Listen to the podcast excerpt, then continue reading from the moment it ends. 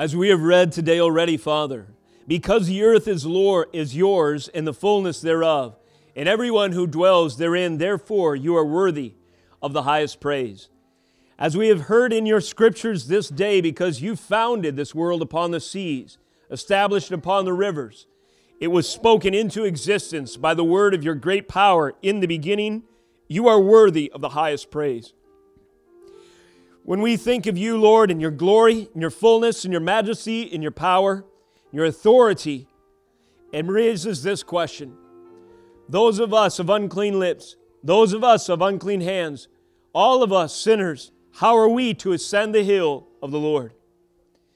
We have found the answer in your scriptures as well.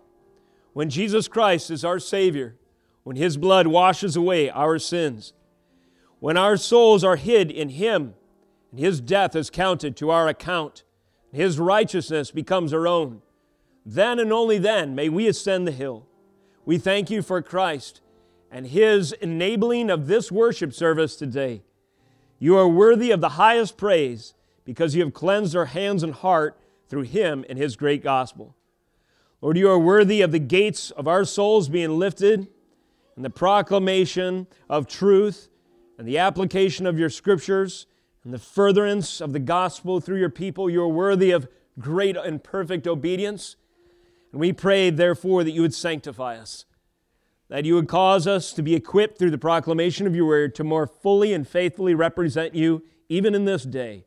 In Jesus' name we pray. Amen. Praise the Lord. This morning, what a great opportunity. What a precious gift. What a glorious occasion to open the scriptures together and behold them and to seek to remind our souls of the glory of the Lord and to be changed into that same image. Would you turn with me to Matthew chapter 11 today, which will be our primary text, though we will touch on several. The title of this morning's message comes from another passage of Scripture, Luke 17 32. That verse is simply this phrase Remember Lot's wife. That sentence, Remember Lot's wife, is the title of this morning's message. The aim of this morning's sermon is to proclaim the message of Sodom and Gomorrah echoed through Scripture. To proclaim the message of Sodom and Gomorrah echoed through Scripture. Remember Lot's wife. Now, we have been in a series in Genesis in recent weeks, and this is attached, this message is attached to that series. What I have tried to do at the close of each chapter of Genesis, when a story or a narrative portion like Sodom and Gomorrah, Lot and his uh, life, when that kind of closes in the scripture, we've taken a sermon or two to see how the rest of the Bible applies, interprets, and proclaims the truth about Lot, Sodom, and Gomorrah. And so that is the basic structure of this morning's message. Looking to the rest of Scripture to help us understand the significance of Sodom and Gomorrah, what happened there, indeed, Lot and his wife, his family, and so forth. Hence our title, Remember Lot's Wife, and the aim to proclaim the message of Sodom through, from the whole Bible. Now, that is a, we won't be able to accomplish that in one sermon, but hopefully today, an overview will suffice to provide some basic categories, understanding, and headings for us to realize the importance of what is taught to us in this story. Would you stand with me as you're able with your Bible open to uh, Matthew 11, 20 through 24? And let us, out of reverence, listen to God's scripture, and then we will continue. Matthew 11, verse 20. Then he, this is Jesus, began to denounce the cities where most of his mighty works had been done, because they did not repent. Woe to you, Chorazin! Woe to you, Bethsaida! For if the mighty works done in you had been done in Tyre and Sidon, they would have repented long ago in sackcloth and ashes. But I tell you, it will be more bearable on the day of judgment for Tyre and Sidon than for you. And you, Capernaum, will you be exalted in heaven? you will be brought down to Hades. For if the mighty works done in you had been done in Sodom, it would have remained until this day. But I tell you that it will be more tolerable on the day of judgment for the land of Sodom than for you. Jesus goes on to say in one more verse, at this time he declared, I thank you, Father, Lord of heaven and earth, that you have hidden these things from the wise and understanding and revealed them to little children. This is the word of God. You may be seated. the judgment that is worthy of the blindness of the people not to repent, even though there is full evidence of God's glory, even Jesus himself, the incarnate Messiah, performing miracles around them, among them, the judgment that is worthy on a people who see the works of God and do not repent is a judgment that was worthy of Sodom and worse. That is a message that Jesus brings us from the scriptures. It's a sober warning indeed. If we turn back to Genesis 19, we can grasp in just three sentences the context from which Jesus borrows his reference. In Genesis 19, just to bring to your attention, to remind you where Jesus is quoting from, the testimony that he alludes to, verses 24 and 25 say the following Then the Lord rained on Sodom and Gomorrah sulfur and fire from the Lord out of heaven. And he overthrew those cities and all the valley and all the inhabitants of the cities and what grew on the ground. Notice verse 26 But Lot's wife behind him looked back, and she became a pillar of salt. The Lord rained on Sodom and Gomorrah, sulfur from heaven, destroyed the cities and everything that grew on the ground. Lot's wife looked back, she became salt. You see, in 24 and 25, there's just three sentences that proclaim, that record the destructive judgments of God, of Yahweh, execute, executed upon the wicked societies of Sodom and Gomorrah. Nevertheless, this moment is referenced time and time again throughout all Scripture as a forewarning. There's a purpose in God's activity in this time at Sodom and Gomorrah, not just to punish those people at that time, but also to serve as a warning for all who would follow. This is the judgment that is deserving of those who do not repent, even though they are without excuse, as Jesus said. The great works of God are evident to them, yet if they harden their heart, this is the judgment they can expect. Thus, Sodom presents a cautionary tale. Have you ever heard that phrase? It's an example of what not to do. Lessons learned the hard way, so hopefully you learn them the easy way. A cautionary tale. And this is a tale for all of history. The punishment that was deserving of Sodom and Gomorrah is compared to the judgment at the last day. And in fact, the judgment at the last day upon all the unrepentant wicked will exceed it by multiples, untold exponential multiples. One of its great contributions, that is to say, of this passage, is to set forth by significant historical event a dire warning to future generations and future civilizations. Sodom and Gomorrah serve as a dire warning.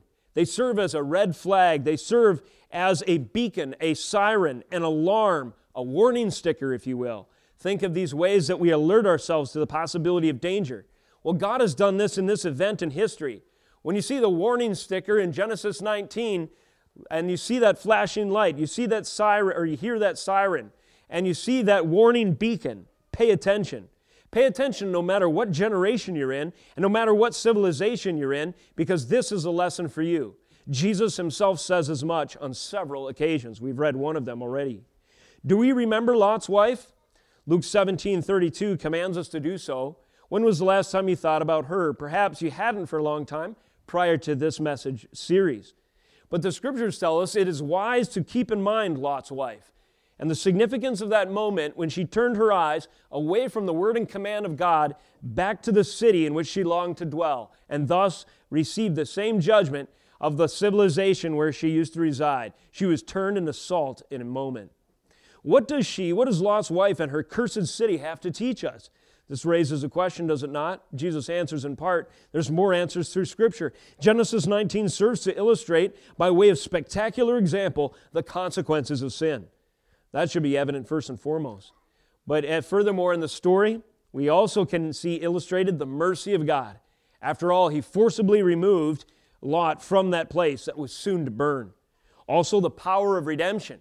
We've studied this in recent weeks. God saved one from the lineage and legacy of the corrupt line of Lot, Ruth, a Moabite, and his redemption is seen in that she was included in the line of Christ, an unlikely uh, woman who the world would consider damaged goods. Nevertheless, God can save even out of Sodom. These are the lessons of this spectacular example in history. As we consider the context of various references to Sodom this morning throughout the Bible, we can better appreciate the power and intent of the Genesis 19 account. So today's sermon will be an attempt to summarize the message of Sodom by drawing insight from further references through Scripture. So let me give you a brief outline here. Heading at the top, the legacy of Sodom and Gomorrah serves to illustrate the following. So, the legacy of Sodom serves to illustrate the following. What can we learn about it? Or by looking to this story? Number one, uh, divine, and it means from God, of course, and decisive judgment. So Sodom illustrates divine and decisive judgment. Number two, Sodom illustrates the values of the city of man. Or you could go further to say it's a cautionary tale of the city of man versus the city of God. Uh, Sodom illustrates that concept. And thirdly, Sodom illustrates the consequences of gospel hospitality. And what I mean by gospel hospitality is welcoming Jesus Christ. Welcoming the Messiah into your own heart has huge implications as to salvation and judgment. And welcoming Jesus Christ into your society has huge implications as to the judgment deserving of that place as well. Number one, the legacy of Sodom serves to illustrate divine and decisive judgment. Turn to Luke 17, if you would. There are several references to judgments that Jesus proclaims during his ministry. This is one of them. And again, he references Sodom in the context of his declaration of judgment against Israel, against Jerusalem in particular. In Luke 17, verses 29 through 33, we pick up on this oracle from our Lord. But on the day when Lot went out from Sodom, fire and sulfur rained from heaven and destroyed them all. So it will be on the day when the Son of Man is revealed. On that day, let the one who is on the housetop with his goods in the house not come down to take them away. And likewise, let the one who is in the field not turn back. Remember Lot's wife, title of our message. Whoever seeks to preserve his life will lose it, but whoever loses his life will keep it. I tell you, in the night there will be two uh, in one bed, one will be taken, the other left. He goes on to use a few other analogies that des- uh, describes this imminence and this particularity of God's visitation in judgment. That is to say, he draws on the example of Sodom to proclaim divine and decisive judgment that is to be expected of the unbelieving generation that did not repent, like, Cher, uh, like those uh, Capernaum and uh, Chorazin and Bethsaida. Those were cities that did not repent when Jesus was revealed. Jerusalem, Jerusalem likewise. So now Sodom is a frame of reference to proclaim what the people are to expect because they have not opened the door of their hearts or their society to the Messiah. In this way, we see that the account in Genesis 19 is a frame of reference for pro- the prophets through Scripture, Jesus chief among them. It's a very useful text to provide a perspective and sobriety to the culture of their day who had been lulled to sleep by their own sin. Do pastors preach from Sodom and Gomorrah text today? Shame on any minister of the gospel who would avoid the utility, the power, and perspective that can be drawn from the pages of the account of Sodom and Gomorrah. Now, it's not a popular message, I will grant that.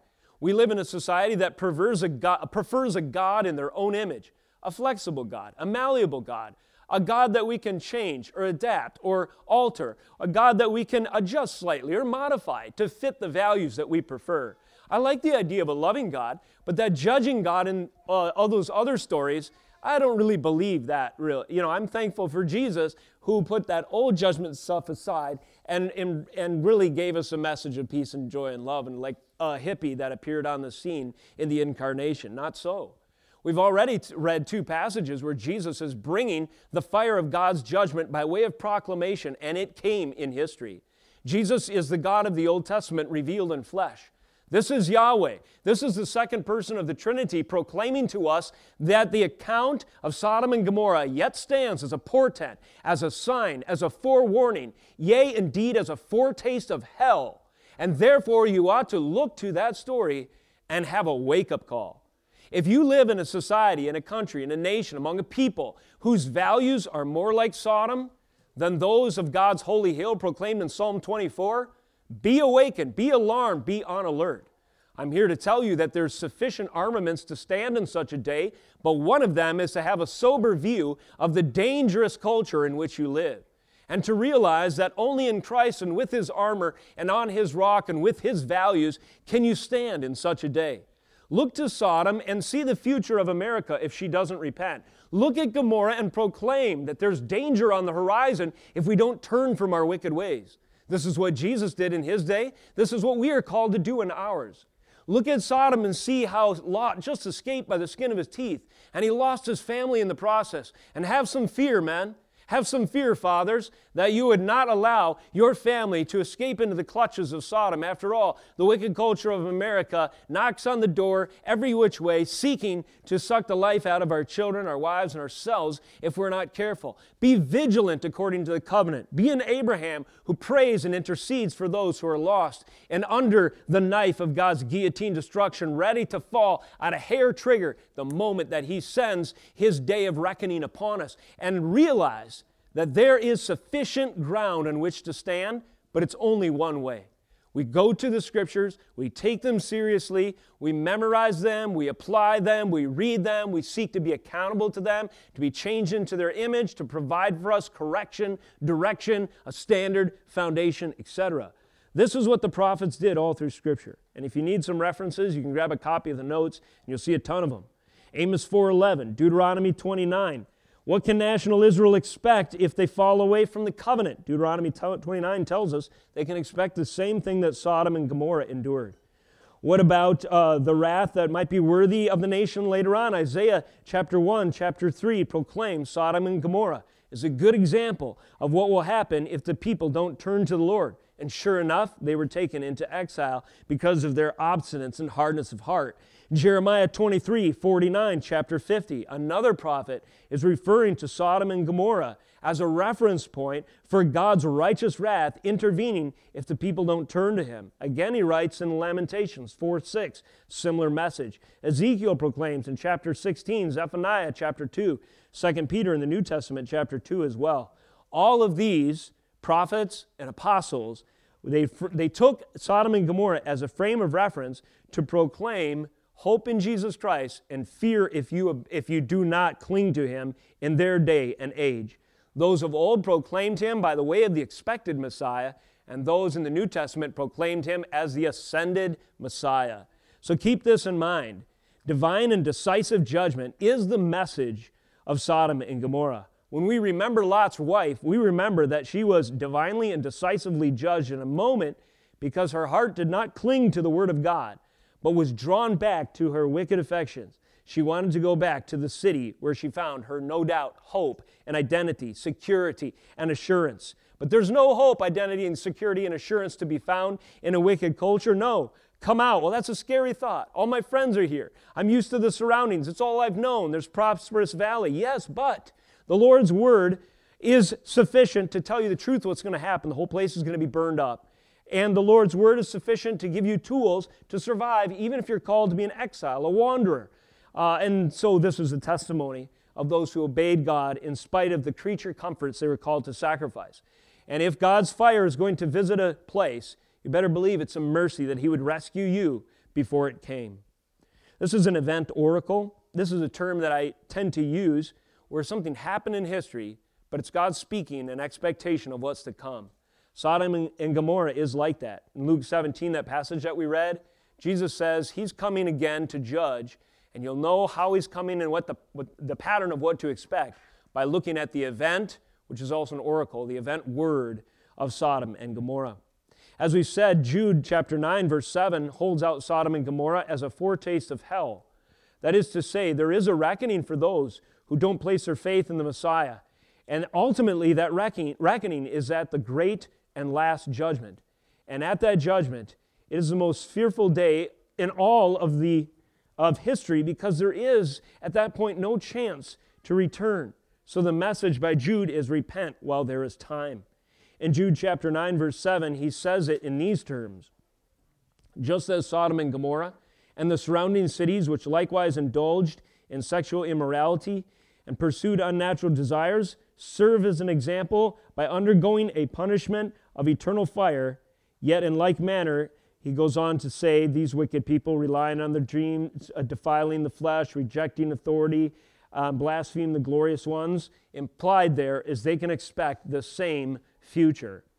In other words, Sodom and Gomorrah, they hold out the promise that for those who do not repent, there is a day of reckoning coming. There is a perfect God who sees all, who has all power, and is perfectly holy. If they have not trusted in the one way that He made for their sins to be atoned for, then there is hell to pay. How do we know that hell is real? Well, you might find some preacher who will tell you that hell is just a metaphor, hell is just a concept, hell is just an abstraction. I'm here to tell you that hell is real. You know how I know? Because the uh, spirit inspired authors of Scripture, they say that the future of those who do not repent will be the same as the history of those who didn't in Sodom and Gomorrah.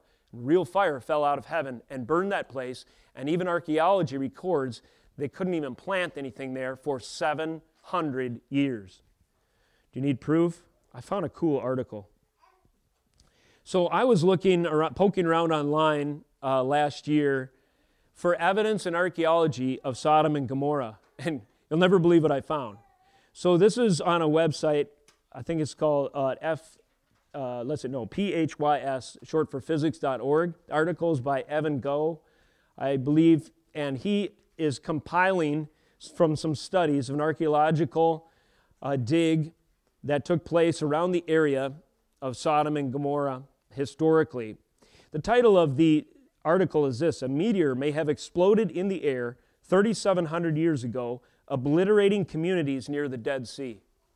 A meteor may have exploded 3,700 years ago, obliterating communities near the Dead Sea. Here's a few. I, I wish I could read this whole article, but I pulled a few quotes for you. All of it is just in, intense. Quote A meteor that exploded in the air near the Dead Sea 3,700 years ago may have wiped out communities, killing tens of thousands of people, and provided, listen to this, the kernel of truth to an old Bible story. Can you tell this is not written by believers? You tell this is written by scientists almost in spite of themselves? Oh, a kernel of truth, huh? Keep your discerner on. Let's keep listening. The uh, area is modern day Jordan in a 25 kilometer wide circular plain called Middle Ghor. Quote Evidence gathered at the Tel Hammam site tells the story of the event. When the meteor air burst occurred, there was an intensely hot and powerful shock wave. The shock wave wiped out all settlements in the area and destroyed an area of 500 square kilometers. The area remained uninhabitable for a remarkable 700 years after the event.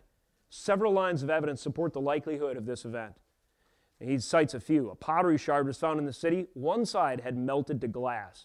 The research team concluded that this shard was exposed to temperatures between 8,000 to 12,000 degrees Celsius for less than a few milliseconds. That certainly supports the idea of an airburst. The two scientists say that the massive shock wave and heat wave not only destroyed the settlements, but the shock wave, listen, deposited a layer of salts onto the topsoil, destroying it and making it unable to support agriculture for hundreds of years. It only takes a salt content of 12,800 ppm to prevent wheat from germinating and you know 17.9 to prevent barley from growing those thresholds were easily exceeded. Researchers have, included, have concluded that an airburst uh, with a yield equivalent to a 10 megaton nuclear warhead occurred one kilometer above northeast corner of the Dead Sea. They say this adequately explains all the evidence gathered at Tal el Hammam. You could have known that this happened long before they figured it out through science by reading God's holy word. I want to read you one more paragraph in this article. Keep your discerner on. The Bible is interesting from a historical perspective because it sometimes interweaves actual events from history with the Christian mythology. Oh. Now that it seems reasonable that a meteor airburst did destroy the area that may have contained Sodom, we can lay to rest the idea that the Christian God sent down fireballs to punish homosexuality it looks like once again it was a perfectly natural event that led to an apocalyptic mythological story, and that what the people once attributed to gods and goddesses is just nature. Oh, really? Is that the conclusion we ought to draw from archaeology testifying to a natural 10 megaton bomb exploding over the area that God had proclaimed prior to would be judged by fire from heaven if they did not repent? No, that is not the conclusion you should come to. You see, Right here, ironically, the people are faced with evidence in their own discipline that corroborates the scripture, and yet they remain blind. What's the message for a scientist who would conclude such a thing? You have less reason, you have less excuse than most people to remain blind to the truth of God's Word.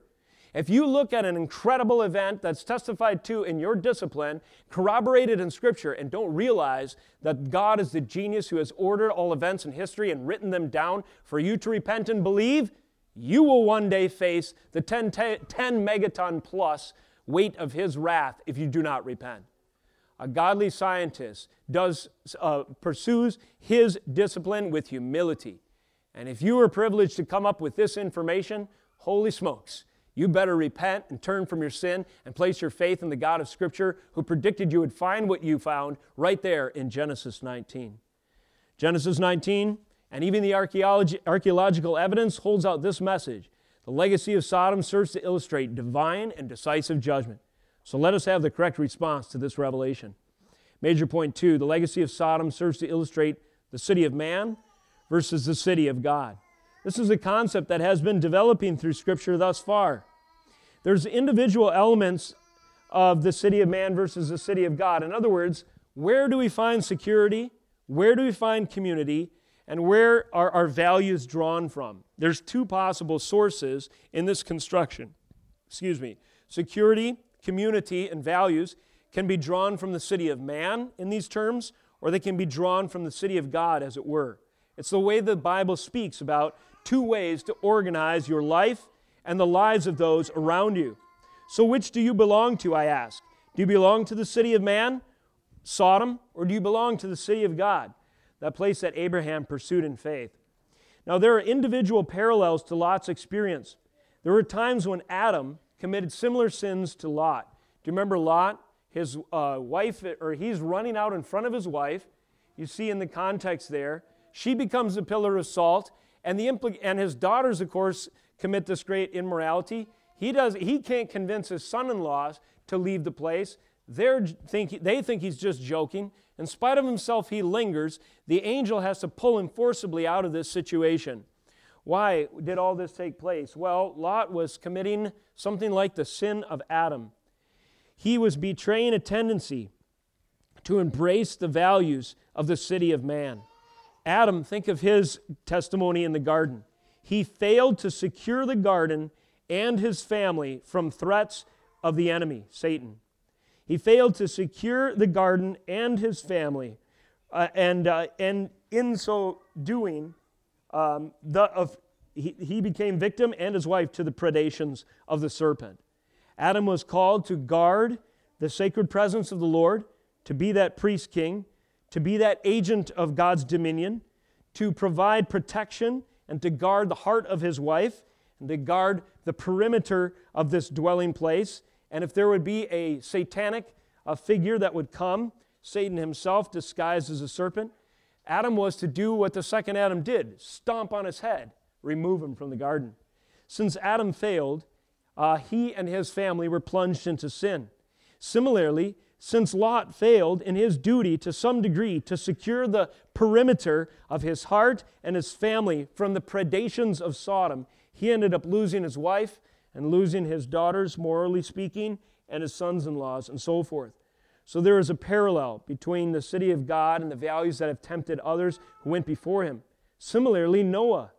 Noah, we, at the end of his story, we find him discredited and in shame, drunkenness, and nakedness. Uh, punctuate the story as his chapter closes. And likewise, Lot, drunkenness and nakedness, he, see, uh, he falls into as well. Abraham, he was seeking a secure future when he took for himself a second wife to raise up offspring. By his own power, according to the ingenuity of man, he took Hagar against the will of the Lord. And in a similar way, Lot's daughters got him drunk in order by incest to try to secure their lineage. You see, in the city of man versus the city of God, there are two sets of values that are illustrated there. And these can be, depending on the trial that we're in, a very tempting thing. When people seek to secure their future through worldly means, they can fall prey to the temptation of the values of the city of man. What are the values of the city of man? Well, I submit to you, the city of man is organized around an institutionalized form of the very first lie that Satan told you will be like God. The city of man believes that they can be like God. And when it's institutionalized, it manifests itself in the following forms a perversion of covenant. Instead of following God's way of ordering our affairs, we seek for do it our own way, right? This happens throughout the scripture. Covenant abdication, not taking the responsibility God has given us, but uh, deferring it to others, or covenant perversion, reconstructing the nature of our relationships in a way that we prefer. If you can be like God, well, I guess you have authority to do such a thing. So when you believe Satan's lie, the city of man proceeds accordingly. Humanism. Humans are the highest authority, the measure of all things, and what they can accomplish is really all that we can hope in. That's a value of the city of man. Imperial collectivism. Pooling your efforts together. Um, again, at the Tower of Babel, we see a perfect example of this in Genesis chapter 11. Not uh, honoring God's law with respect to uh, jurisdictions, private property, even, and who's in charge of what. But pooling together all your efforts in a sort of collective declaration of yourself as a God above Him. And nation states today are doing the same thing self indulgence, shameless pride, authoritarian obstinance. People who proclaim in their uh, self made authority, they, can, they don't have to listen to what God says self glorifying ambition. We're going to build this tower to heaven. We don't care what God says. Materialism. The only hope that we really have is in this life. So we're going to do everything uh, uh, breaking God's law just to try to secure our future, temporally speaking. So I apologize for the kind of long list there, but this is a good, I think, start or summary of the things that attend the city of man, how man organizes himself independent of God. And if you put all these together, what do you get? You get a beast. The nation in which you live is either a monster, a beast, or it is a nation that is submitted to the Lord. The scriptures say that blessed is the nation whose God is the Lord, because they have, they have the opportunity to have peace because they all look to God to order their affairs. It's not that they don't have challenges, but they have a way to work them out. Our nation, inasmuch as it has become more and more akin to the city of man, has become a beast, as the scriptures say. It's a monster. And in Sodom and Gomorrah, it was a monstrous beast in which they lived. The people had abdicated their covenant responsibility. They had perverted the relationships. The whole social order had broken down until it got to the point where the two angels that were visiting Lot were threatened by a mob of homosexuals beating down the door to rape them if they could just break through. God preserved his uh, angels and Sodom and his family by striking them all blind, but that didn't stop their sinful attempts to try to get what they wanted. This kind of beastly, depraved, uh, acting out of the most base and gross intentions of their heart is an example that we learn from the legacy of Sodom. If sin is allowed to be unchecked, if we leave the framework that God has given us for us to return to Him, follow His principles of order, be responsible according to His covenant. The sinfulness of our heart can uh, overrun a society and overrun our lives until it gets absolutely out of control and we live in a heart of a beast. And so it is, and so we see in the example of Sodom and Gomorrah that the city of man versus the, city, versus the city of God is dramatically illustrated. Think of the legacy of Cain. Think of the legacy of Ham. Hey, kids, a little pop quiz, a little trivia for you. Do you remember the legacy of Ham? It's Ham and the. That's right, Ham and the city builders. Ham was one of Noah's sons, and his legacy became known as those who would build cities. Not godly ones, mind you, but cities like Babel in Genesis 11, 1 through 8, and cities later pictured by Babylon. And then you go through the scriptures and you see kind of the ultimate picture by way of contrast between the city of God and the city of man in the book of Revelation. Revelation 18 lays out all of the values of the city of man, a city like Sodom. It's called Babylon, pictured there in symbolic language. And then turn over a couple of chapters, and Revelation 21 tells you the values of the city of God the new heavens and new earth, indeed, the new Jerusalem. Turn with me to Hebrews 11. Now, Lot was tempted to drift toward the city of man. He set up his tent on the outskirts of Sodom he went a little closer still until he was within the gates of the city, and finally we find him at the gates themselves or at the gates themselves. When the angels come. He was drawn to the city of man. God rescued him mercifully. But on the other side, in contrast to this, the story that preceded him and the intercession that Abraham commenced with, we have this testimony. Hebrews 11, verse 8. By faith, Abraham, when he obeyed, he was called to go out to a place that he was to receive as an inheritance. And he went out, not knowing where he was going. By faith, he went to live in the land of promise as in a foreign land, living in tents with Isaac and Jacob, heirs with him of the same promise. For he was looking forward to the city that has foundations, whose designer and builder is God. In this step of faith, Abraham, willing to leave a city behind, to be a nomad, an outcast, a refugee, just passing through, an exile, like we've learned from 1 Peter, Abraham, in taking that step, rejected the values and the promises of the city of man. And even though people no doubt made fun of him, he had less creature comforts. He never owned a permanent house after he took that step of faith. He dwelt in tents and so forth. Nevertheless, he did have a city home, but he pursued it in faith. He didn't sacrifice godliness, righteousness, and the hope and promise of Scripture for short term gain. He didn't move to Sodom because the fields were really green over there and the city promised more security. He chose to be secure in the promises of God and set camp where, guys, where did he camp? Kids, where did uh, uh, Abraham dwell? At Jordan at the Oaks of Oaks of Mamre, that's correct. The Oaks of Mamre, he built an altar and he didn't move until the Lord told him to because he was organizing himself according to the city of God. City of man versus city of God is illustrated in the legacy of Sodom. It brings up our final point this morning. The legacy of Sodom serves to illustrate the consequences of gospel hospitality. What do we mean by gospel hospitality? Well, recall in the story, um, the Lord and the two angels first appear to Abraham, and he is at the door of his tent. And Abraham invites them in, and pretty soon they're sharing a covenant meal. Lot, to his credit, does the same. The two angels move on from that place. They go and visit Lot. Lot immediately recognizes these men are of some importance. He throws open the door of his home, and he serves them as well. Where will you be when the man comes around? You guys remember that Johnny Cash song? Anybody a Johnny Cash fan? Um, when the man comes around, there, you know, that lilting voice of Johnny Cash and those kind of deep uh, baritone uh, vocals, and something about the plotting tempo of that song, and then the expressly biblical judgment language. It's pretty powerful. Hear the trumpets, hear the angels, a hundred million voices singing. Multitudes are marching to that big kettle drum. You can hear it in the poetry, can't you? Some are born and some are dying. It's the Alpha and Omega's kingdom come. That song, in my estimation, has the ability to communicate something about the day of the Lord and his coming. Something like remembering Lot's wife. The multitudes are marching to the big kettle drum. There is a day of reckoning. There is an army who can't be defeated there is a moment where the overwhelming presence of a holy God will ask, eh, will require, demand, compel everyone to give an account for their sin. Where will you be when the man comes around? Now, Sodomites, the Sodomites, the ones who lived there, unrepentant in their sin, were blind to these men. They saw them as people they could exploit for their sexual desires.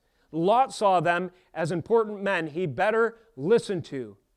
The Word of God, we covered last week, comes to a culture in need of judgment as the roar of a mighty lion. Will you listen? Or will you shove the fingers of sin in your ears and scream out like a toddler, I want to do whatever I want? What is our culture saying?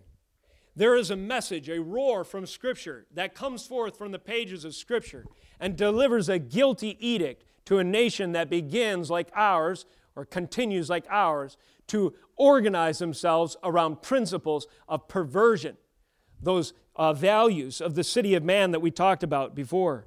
Do you remember some of them? Covenantal abdication, perversion, humanism, collectivism, self indulgence, shameless pride, authoritative or authoritarian obstinance, self glorification, uh, self glorifying ambition, materialism, The roar of God's word comes forth to a culture like that and commands them to repent or else. Oh, what proof do you have? They might cry as you're bringing this message to their ears. You look no further than Sodom and Gomorrah and realize that God can explode a 10 megaton bomb of an asteroid over your head and turn you into dust in a moment and render your fields infertile and destroy your economy for 700 years if you don't turn from your sin. God has had mercy and favor in his long suffering on our land up to this point, brothers and sisters. But do we deserve it? Or do we treat lightly and presumptuously the patience and kindness of our God? The scriptures say that the kindness of our God is not meant to be exploited, it's not meant to give us more time to do whatever we feel, but it's to lead us to repentance. Pray, advocate, plead with the Lord like Abraham did for those who are in the city, that God would spare it for the sake of the righteous. And if there are no righteous there, that the people would become so by repenting of their sin and placing their faith in Jesus Christ. This is the roar of the lion, and I find it uh, symbolically heinous that right now the culture wants to muffle the roar of the lion by putting a mask on our face and telling us to social distance and frowning on the gathering of the assembly of the a church of Jesus Christ. Now more than ever, we need the roar of the body of Christ to be heard by those who are in Sodom like rebellion against a holy God. Where will you be when the man comes around? That's a good question for our culture. Will you recognize the Word of God and let in our Lord Jesus Christ and commune with Him? Uh, kids, I have another question for you. So, Abraham enjoyed a meal with God. Um, Lot enjoyed a meal with his angels. Do we ever have a meal with God? Yes, yes. What is it, guys? What is it? Communion. That's correct. At the Lord's table. In two weeks and two Sundays, there will be a table spread before you right here. Kids, remind us what the bread represents. Body. body. of who? That's correct. And, bread, uh, and kids, what does the cup remind us of? Jesus' blood. Jesus' body and Jesus' blood. At the communion table is a covenant feast. It's a meaningful participation in the very thing that will save us. You see, when Lot declared that he was friends with the angels, he had hope of deliverance from the doomed city, from the hell bent city. When Abraham said, I am friends with Yahweh and his ambassadors, he was bound in covenant and he was following them, and they were leading him through from the city of man to the city whose designer and builder is God. The only way to escape judgment is to be friends with God. And the only way to be friends with God is to come to Him on His terms according to His covenant. And we know what that is if you know the gospel. Your sins must be atoned for by Jesus Christ's own blood. You must confess them, turn, and place your whole hope and confidence in Him, and then enjoy that sweet t- fellowship. And this is why we say each Communion Sunday that if you trust and believe Jesus is your Messiah, the table is open to you. You are friends with God. You're enjoying a covenant meal with Him. I hope that's where you are when the man comes around. Because if you're out carousing with the world, making friends with the values of the city of man, if you're out uh, finding uh, fun things to do in a world gone to seed and worthy of hellfire, that is a scary place to be. And you must turn and you must accept the Lord Jesus as your Savior if there is any hope to escape that coming day. These are the consequences of gospel hospitality. Now, in Hebrews 13 2, the author says that there were those who entertained angels unawares. In other words, they opened up their home to uh, the individual to have fellowship with, and in, and, and in due course realized that it was God Himself. So this pertains to Abraham and to Lot. Lot and Abraham were examples of gospel hospitality. Though Lot had to be yanked away from the city, nevertheless, he opened his home to the Lord and his messengers. While Abraham was interceding for the city, he had received the message from the Lord himself of what was to come. So let us be individuals who intercede for the city, who open up our hearts and homes to the Lord, who have a covenant with him, who consider the Lord our best friend, who could care less about the aspersions and the judgments and the persecution and the marginalization and the accusation of bigot, racist, homophobe, hate speech that you are going to hear from the world if you take a stand in the values of the city of God and reject the ideals of Sodom, you will hear that. Nevertheless, you can hear uh, in the other ear the truth. You are my blood bought son or daughter. Stand with me and join me in this covenant of absolute assurance, and when Sodom burns, you will escape. These are the two options that we have as history moves forward towards God's ultimate end. And however it shakes out in our lifetime, the principle is always the same. Individuals are saved when they open their hearts in gospel hospitality to communion that the Lord provides through His body and blood, ransoming them from their sin and rendering them His children, His friends. A society needs this as well. The consequences of gospel hospitality pertain to society as well, the collective, if you will. Think of the difference between Sodom and Nineveh. Were they both worthy of the same judgment? Absolutely. Nineveh was wicked uh, Dave recently preached on the crimes and the sins of Assyria, and they're so horrific, sometimes it's hard to even imagine how crazy, cruel, and perverse this society was. And Nineveh was their capital. But what happened? God sent a reluctant prophet, Jonah, and a revival broke out. And Jonah said, Hey, you know, this place is going to be destroyed. And that's what he wanted. But in spite of his preferences, God had other plans for that city. And they turned away from the city of man and they turned to the values of the city of God and they cried out in humility. Do you guys remember my message along the lines when COVID was first striking and the pandemic fear was hitting? The message was simply this sackcloth or slavery. Those are your options. Sackcloth is, represents humility. It's that humble clothing that even the king put on. Fasting, denying himself uh, self gratification for the purpose of focusing his attention on the Lord and recognizing in that position that he is humble and he is submissive to the one who's in authority over him, sets aside his kingly robes, takes on the sackcloth of repentance, and God has mercy and heals the land. Praise the Lord. You see, the message of gospel hospitality can save a nation. Nineveh threw its doors open wide to the word of God through the prophet Jonah, even though he was reluctant. God was not reluctant to save them. And when they threw open their hearts to the message of truth, and they did so by repenting, God spared them of the judgment. And there was a, a wide scale social change. There was a wide scale revival that broke out. Lord, let it be. But if you do not repent, if you do not take on the sackcloth, as it were, if you do not assume this posture of humility, and you're a society who has embraced the values of Sodom, the only thing you have to look forward to is slavery.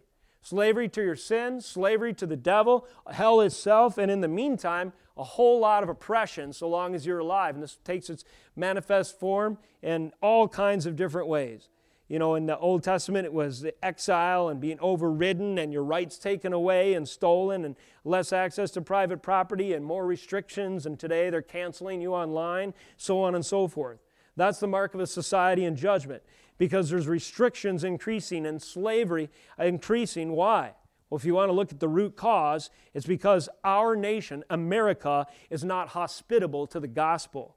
America needs to repent, to take on the sackcloth of humility and cry out in anguish for her sins and ask God to save her. And then stop idolizing all this perversion from the places of power to the hearts of the individual.